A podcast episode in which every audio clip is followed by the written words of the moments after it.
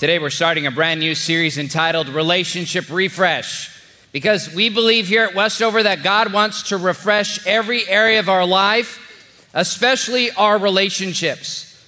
Often, what we've discovered is that we want to focus in on our faith, but I also believe that God wants to speak to us about our relationships and how He wants to step in and give us wisdom about how we can do life better with the people that He's entrusted to us. And so today I just want to invite you to open your mind and your heart to what God could speak to you about how your life could be refreshed in your relationships. God, I believe, wants to speak into our lives in the area of our family, our marriage, our work relationships, our next door neighbor, the people we meet at HEB. God wants to speak into those areas of our life so that we can reflect Him effectively, so that we can really live out the mission of God, which is follow Jesus and love people. And so today, what I want to focus in on is one area of relationships that, if we can get right, will actually bring refreshing to our conversation and our connection. And it's the topic of communication. It's the topic of communication. I believe that God wants to refresh our communication, He wants to change how we talk to the people around us. Because I've seen this time and time again is that there are moments in time when we communicate effectively, but more often than not, things can go sideways in a conversation just like that. Have you ever been in a conversation where you said something and it came out wrong? You ever been in that place where you said something, you meant it one way, but the other person understood it a different way, and now you're 45 minutes into an argument that you don't know what you're really arguing about, but you're hot and bothered, you're, you're frustrated, the other person's disconnecting, uh, the kids are crying outside, and you're wondering, how did we get here? I wish this wasn't true in the church, but I believe that that's many of our experiences. Sometimes it's even the experience when we're leaving the parking lot right after church. I truly believe that God wants to bring refreshing to our communication. But I think one of the reasons why communication can sometimes be complicated is because we have the wrong goal for what we believe communication is really all about. For many of us, our perception of what the goal of communication is, is getting out what we want to say. I want to suggest to you that that isn't the goal at all. In fact, I believe that it's getting through to the heart of the other person. That's what communication really is all about. Let me be clear getting something off of our chest is not the same as getting through to someone's heart.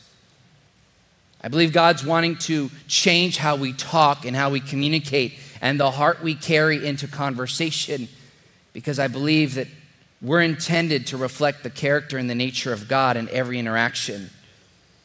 I'm believing that God's going to step in in this moment and He's going to speak to our hearts. And I just want to invite you to open your heart today, even right now, to allow God to speak to your heart about how you can communicate. But even more importantly, here's what I really think the goal of communication is all about I think the goal of communication is connection. It's not about content, it's about connection. It's about the we and not the me. It's about the we and not the me. For you see, in, in communication, we have to have someone else to communicate with. It's about the we, the interaction. It's about the relationship, not about the content. And I just believe God's going to step in and He's going to help us. This is why I've titled today's message, Speak the Truth in Love. Speak the truth in love. I want to invite you to say it with me. Speak the truth in love. This idea of speaking the truth in love actually comes out of the Bible. It's found in Ephesians chapter 4. And I'm going to invite you to join me there for just a moment. This is going to set the foundation for how we understand communication and what God intends for us to do when we talk to other people in our life. Let me share with you a little bit of the context while you're turning there. This book of Ephesians was written by a guy by the name of Paul. He was a first century follower of Jesus, and he was writing a letter to people. He wanted them to live differently, he wanted them to communicate and connect differently. And I believe that what he spoke to them then, God is speaking to us even here and now. So I want to invite you as we read these verses together in verse 15 that you would open your heart, and allow God to speak to your heart. Let's look at this Ephesians chapter 4, verse 15. Instead, say instead, instead we will speak the truth in love, growing in every way more and more like Christ, who is the head of his body, the church. What Paul is saying to believers is this He's saying, don't talk like the world. Don't act like the world. Don't have the same attitude as the world. Instead, have the attitude, the language, and the behavior like Jesus. He says, when we talk and act and have the attitude of Christ, we become more like Him. This verse tells us that Jesus is the head of the church. And who is the church? We are all the church. And so, if He's the head of the church, He's in charge of us. And so God is inviting us to speak the truth in love. You see, God cares not only about what we say, but also how we say it. Paul is very clear in this passage to tell us that while speaking the truth is important, it's not everything. He's saying, he's challenging us that we need to speak the truth and make sure that it's infused with love. God wants to anoint our words, He wants to transform our talk, He wants to move us forward. As some of you know, I spent nearly a decade as a professional counselor and marriage and family therapist, and I worked with couples day in, day out for nearly a decade. And what I found inevitably, one of the challenges that would present in a family or in a marriage or in a relationship was that communication wasn't going well. It's not that they didn't communicate because they did actually effectively communicate. They communicated through yelling and through slamming of doors and through silent treatment. Communication isn't the problem, it's the ability to speak the truth in love. We all communicate whether we think we're communicating or not.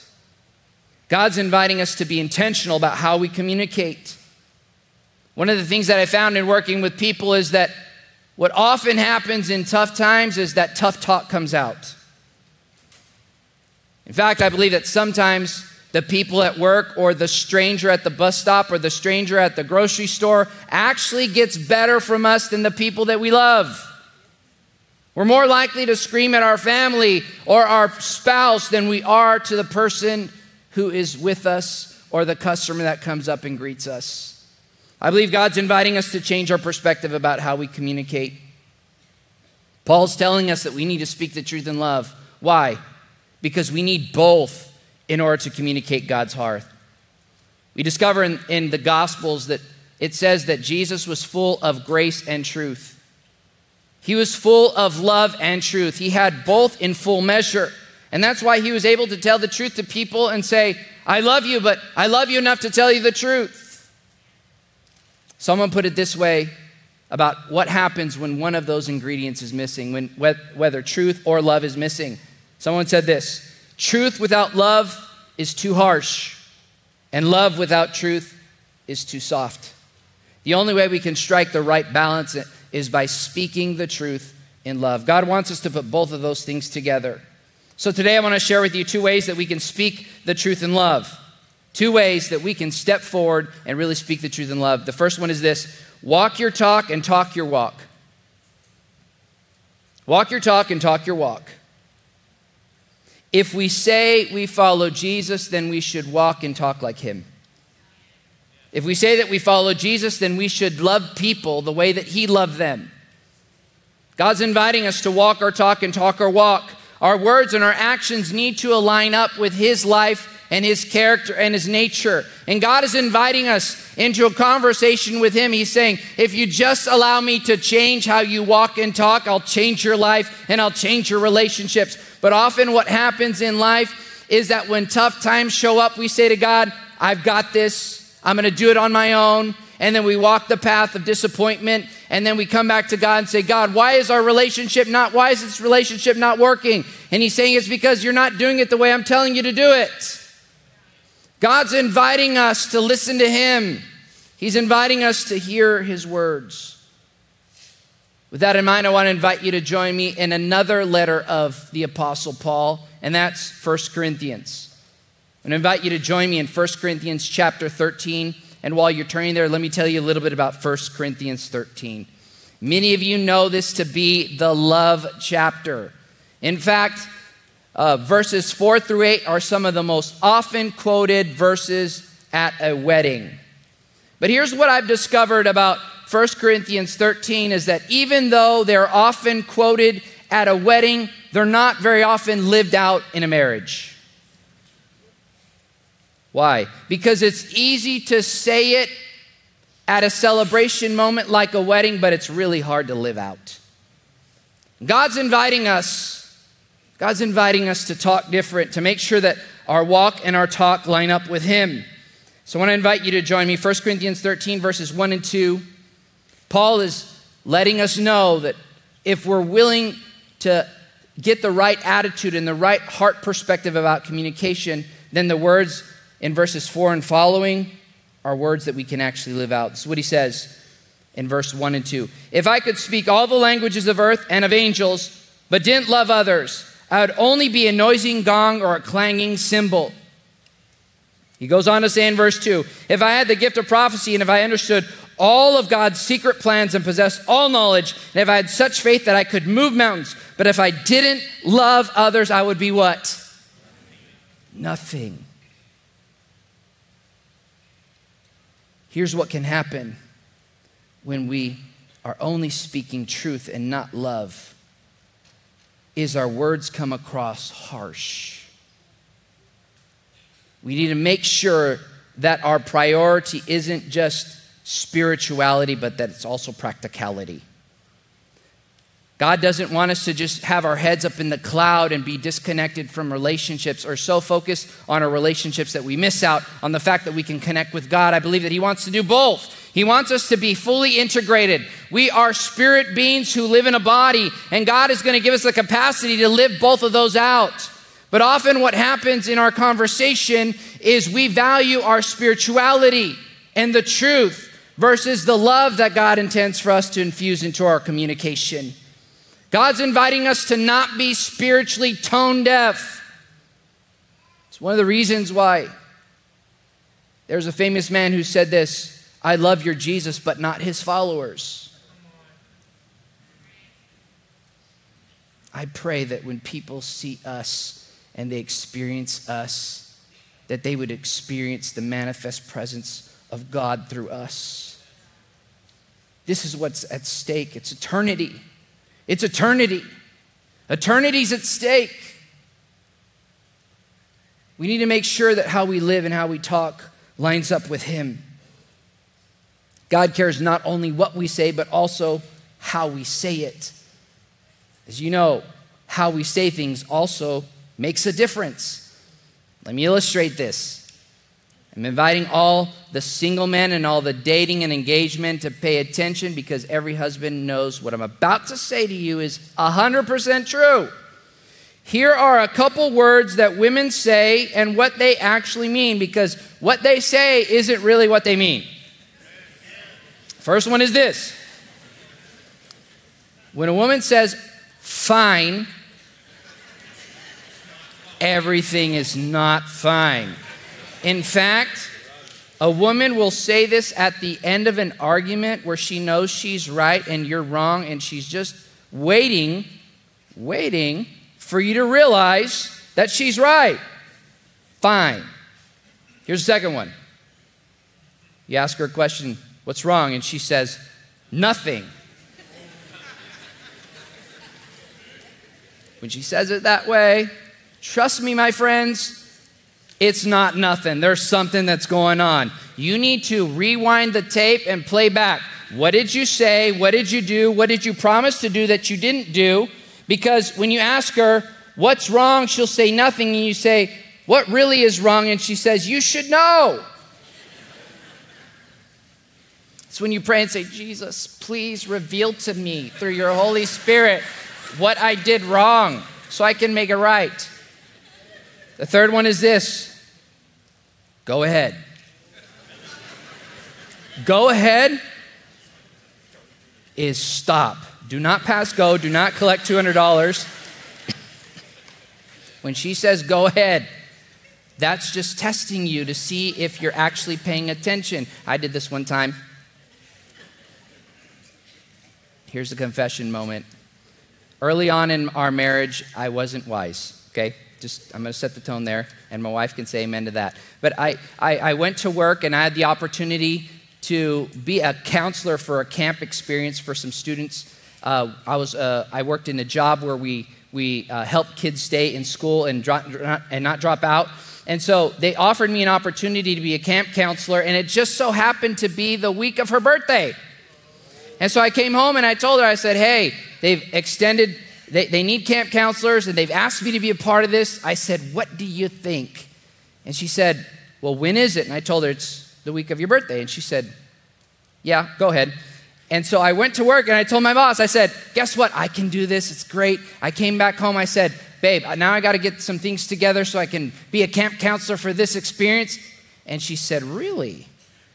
And I realized in that moment when she said, Go ahead, that was a no go. I'm trying to help you guys out. This is pro tip right here. Here's the fourth and final one. When she says, that's okay. That's okay. I tell you, not everything's okay, okay? I invite you to sleep with one eye open because it's not okay and you're not okay. In fact, you're in the doghouse and being in the doghouse is not fun. This is what happens in communication. There needs to be alignment with what we say and how we say it. And I believe that the power of God can come in and help us walk and talk like Jesus in our conversation. We can have the right words, but the wrong attitude, the wrong heart. And God's saying, I want to change you from the inside out. I want to give you a new perspective. I want to give you a better ability to communicate just like I do with you.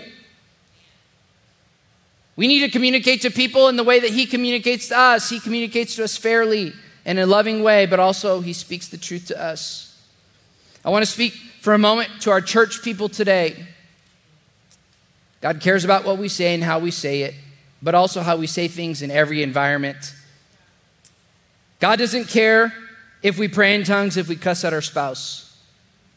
I believe that God doesn't care if we can quote a thousand verses if we cut down our kids verbally with our, with our words. I don't believe that God cares if we say that we're blessed and highly favored at church, if when we're at work, we're laughing or telling inappropriate jokes. I don't believe that God cares if we're kind with our words publicly, if privately we're gossiping around people. We need to make sure that our life and our words align with God. Why? Because our life and our lips need to line up with God's word. In fact, our words and our walk are a witness. Our life, our marriage, our walk, our attitude, the way we speak is intended to tell the truth about God. And when there's a disconnect, we degrade our witness and we give people the impression that being a Christian is just like being everyone else, but with more rules. God's inviting us to discover his heart. So, how do we really live out and speak the truth in love? I want to give you a practical encouragement. I want to invite you to speak a love language the other person understands. Be willing to speak a love language that someone else understands. Often, what happens in our communication is that we speak a love language that we understand.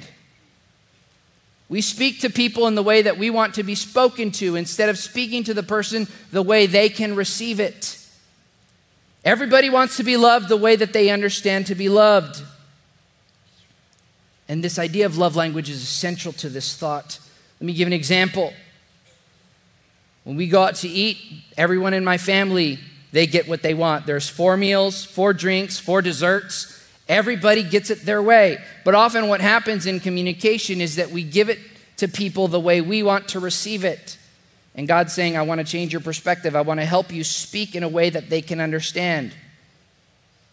Some of you know I speak Spanish, but whenever I hear Portuguese, my brain says, You should understand it, but I don't understand it because I don't understand that language. In the same way, we need to communicate a language that they can understand. Our kids, our students, our spouse, they all have different love languages. And often these love languages are different than ours. Before I get into the five love languages, which comes out of a book from Gary Chapman called The Five Love Languages, I want to share with you two thoughts that are key to understanding love languages. Number one, don't communicate love in the way you want to receive it. Communicate love in the way that they understand it. That's the first part. And secondly, be willing to fall in love with their love language. You may not like sharing love in the way that they understand it, but if you love them, you're willing to speak that love language. So, with that in mind, here are the five love languages. Number one, affirming words, also known as words of affirmation. Number two, quality time. Number three, receiving gifts. Number four, acts of service. And number five, physical touch. Affirming words, quality time, receiving gifts, acts of service, and physical touch. And they're just as they sound. Affirming words are positive, encouraging, eh, strengthening words. It's what affirming words are all about. Quality time is spending time with someone, investing time into that relationship. Receiving gifts is giving gifts that are meaningful, whether big or small. It's having the thought of them in mind as you buy a gift for them or you, or you make a gift for them. Acts of service are meaningful actions that we do for other people, like cleaning the dishes or taking out the trash or filling up the vehicle with gas. And then physical touch is just as it sounds. This is hugs, this is handshakes, this is holding hands. These are the five love languages. And God's inviting us to live out the love language that He's given to the other person, to speak that love language to them. Let me give an example. My wife, Pastor Danae, her love languages are affirming words and acts of service. Affirming words, acts of service. When we first started dating, I would give her gifts, and she'd say, Thanks a lot for the gifts, but that's not really what I want. And I would get a little hurt because I would give her a gift and she wasn't excited about it. But what I learned later on is that that wasn't her love language. In fact, her love language is for me to tell her that she's beautiful, that she's wonderful, that she's amazing. You're beautiful, and wonderful, and amazing. Marriage points, guys. And what she wants also is to have a clean house and obedient kids.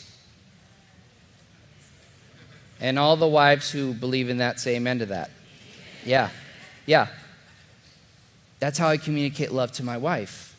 I'm a physical touch person. I'm a words of affirmation person. So I, often what I want is I want to receive love in the way that makes sense to me, but I need to show love to her in the way that makes sense to her. Also, just this is as an aside, this is another pro tip. I want to invite our husbands in the house to become the CEO of your wife. Now, before you get confused about what this means, not the chief executive officer to lord over her, but her chief energy officer. Here's what I mean. When you're able to take care of things in her love language before she has to ask you, guess what? She has more energy for you. If she's spending all of her energy cleaning the house, or she spending all of her energy taking care of the kids, guess what? She has no more energy for you. So here's what you do you tell those little kids, you're going to take out the trash. Doesn't matter if they're three. You say, take out the trash. No. You have them collect the trash in the house. What you do is you make sure to steward her energy so that she can show up for you in the relationship. Become her chief energy officer. So today I want to invite you just very quickly to think through who are the people in your life who need to be communicated in what their love language is. Write their names down, maybe on a notepad, maybe a piece of paper. Write their names down and then think through this. Do they need affirming words? They'll ask, What do you think? How did I do? They want to hear verbal affirmation. When somebody wants quality time, they'll say, Spend time with me, or come sit by me, or let's hang out. Somebody who needs gifts, they'll say, Did you bring me something? What did you get me? Somebody who wants acts of service, they'll say, Can you help me with? Or they'll say, Here's a list of things that need to be done. Somebody has the need for physical touch, they'll say, Can I have a hug? Can you hold my hand? We need to communicate love in the way that they understand. Here's a second way we can speak the truth in love let God anoint what you say and do. Let God anoint what you say and do. Allow the Holy Spirit to step in and anoint your words. Why? Because we don't have the capacity to share the love of God with people without God's love within us. We need to allow the Holy Spirit to anoint our words. God cares about what we say and how we say it. And often there's moments in time in our relationships when things get very difficult where we have to have the mind and the heart of Christ. And we need God to speak to us. And this is what Paul is saying in verses 8 and 13 of 1 Corinthians 13. He says this prophecy and speaking in unknown languages and special knowledge will become useless, but love will last forever. Three things will last forever faith, hope, and love. And the greatest of these is love. What Paul is saying is this is that prophecy and special languages and knowledge they're only for the short term. They're the gifts of the Spirit, but they're only used to minister to people. The gifts of the Spirit are external and temporal. But Paul contrasts it with the fruit of the Spirit, which is love, joy, peace, patience, kindness, goodness, faithfulness, gentleness, and self control.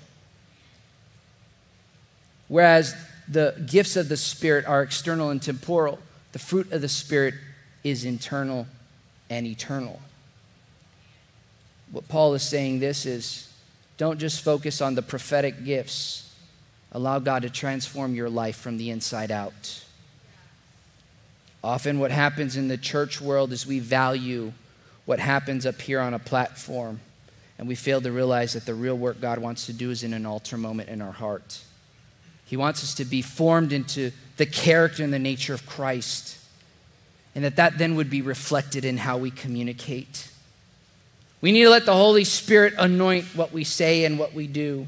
Why? Because love filled truth lasts forever. Love filled truth lasts forever. Love filled truth lasts forever. People need to know that they are loved by God and they're loved by us by what we say. Many of us, we disregard the impact of our words because we grew up hearing this statement Sticks and stones may break my bones, but words will never hurt me. But the truth is, every trauma survivor will agree with this statement. Let me reframe it for you. Sticks and stones will break my bones, and words will make me think I deserved it. What we say and what we do outlive us. We can speak life and hope or we can speak death and desolation and destruction. The Word of God tells us that we need to put a guard over our mouth. We need to allow God to censor what we say. I'm reminded by a quote by Maya Angelou. She says this People will forget what you said and did, but they'll never forget how you made them feel. This is where we need the power of the Holy Spirit to step in and to anoint our words, to change how we interact to change how we talk. But we can't change our words unless we allow God to change our heart. So today, as I close, I'm going to invite you to stand with me.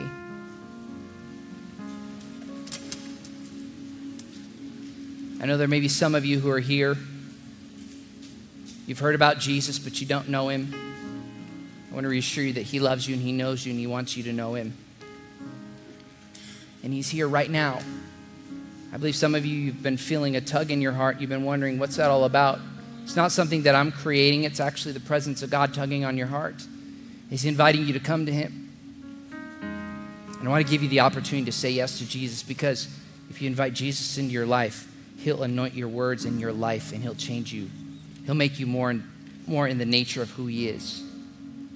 Here at Westover, we believe that saying yes to Jesus is as clear as ABC. A, admitting that we need Jesus because we all need Him. Believe, B, believing that he died on the cross to pay for our sins. He rose from the dead on the third day to give us life, hope, and a future. And then C, confessing from our heart with our mouth out loud that we want him to be in charge of our life. I don't want to give you that opportunity today. I don't want you to leave here without knowing who Jesus is. So I'm going to invite everyone to bow their heads and close their eyes.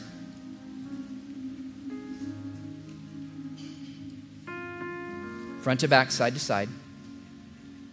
If you're at a place where you know you need Jesus, maybe you've never met him before, maybe you've never asked him to be in charge of your life, maybe you've wandered away from him, this is your moment. On the count of three, I want to invite you to raise your hand. You're not joining this church, you're just saying yes to Jesus. One, two, three. Yes, yes, yes, yes. God sees your hands, but more importantly, He sees your hearts. So here's what we're going to do we're going to pray this prayer together as a church, inviting you to pray this prayer from your heart, from the place where you say, I love you. Let's pray this prayer together, all of us loud and proud. Jesus, I need you today. Thank you for going to the cross to pay for my sin. Thank you for forgiving me. Today I choose your forgiveness. Help me believe in you. I put you in charge of my life today and forever.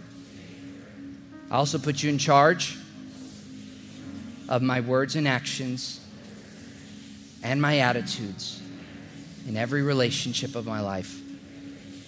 Be in charge of that place.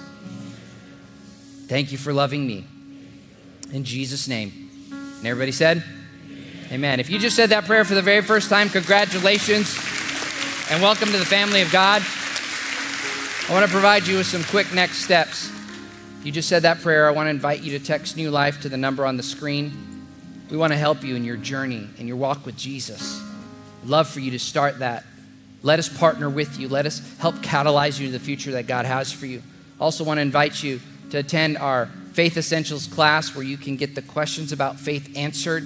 The questions you have matter to God, and we want to answer those for you. And finally, as we mentioned earlier, water baptism is next week. We invite you to sign up. If you just made that declaration of faith, we want you to be a part of that. We want to celebrate with you what God is already doing. And finally, I want to invite you to come back next week as we continue this series. It's been a delight to have you here with us today. God bless you, and we're dismissed.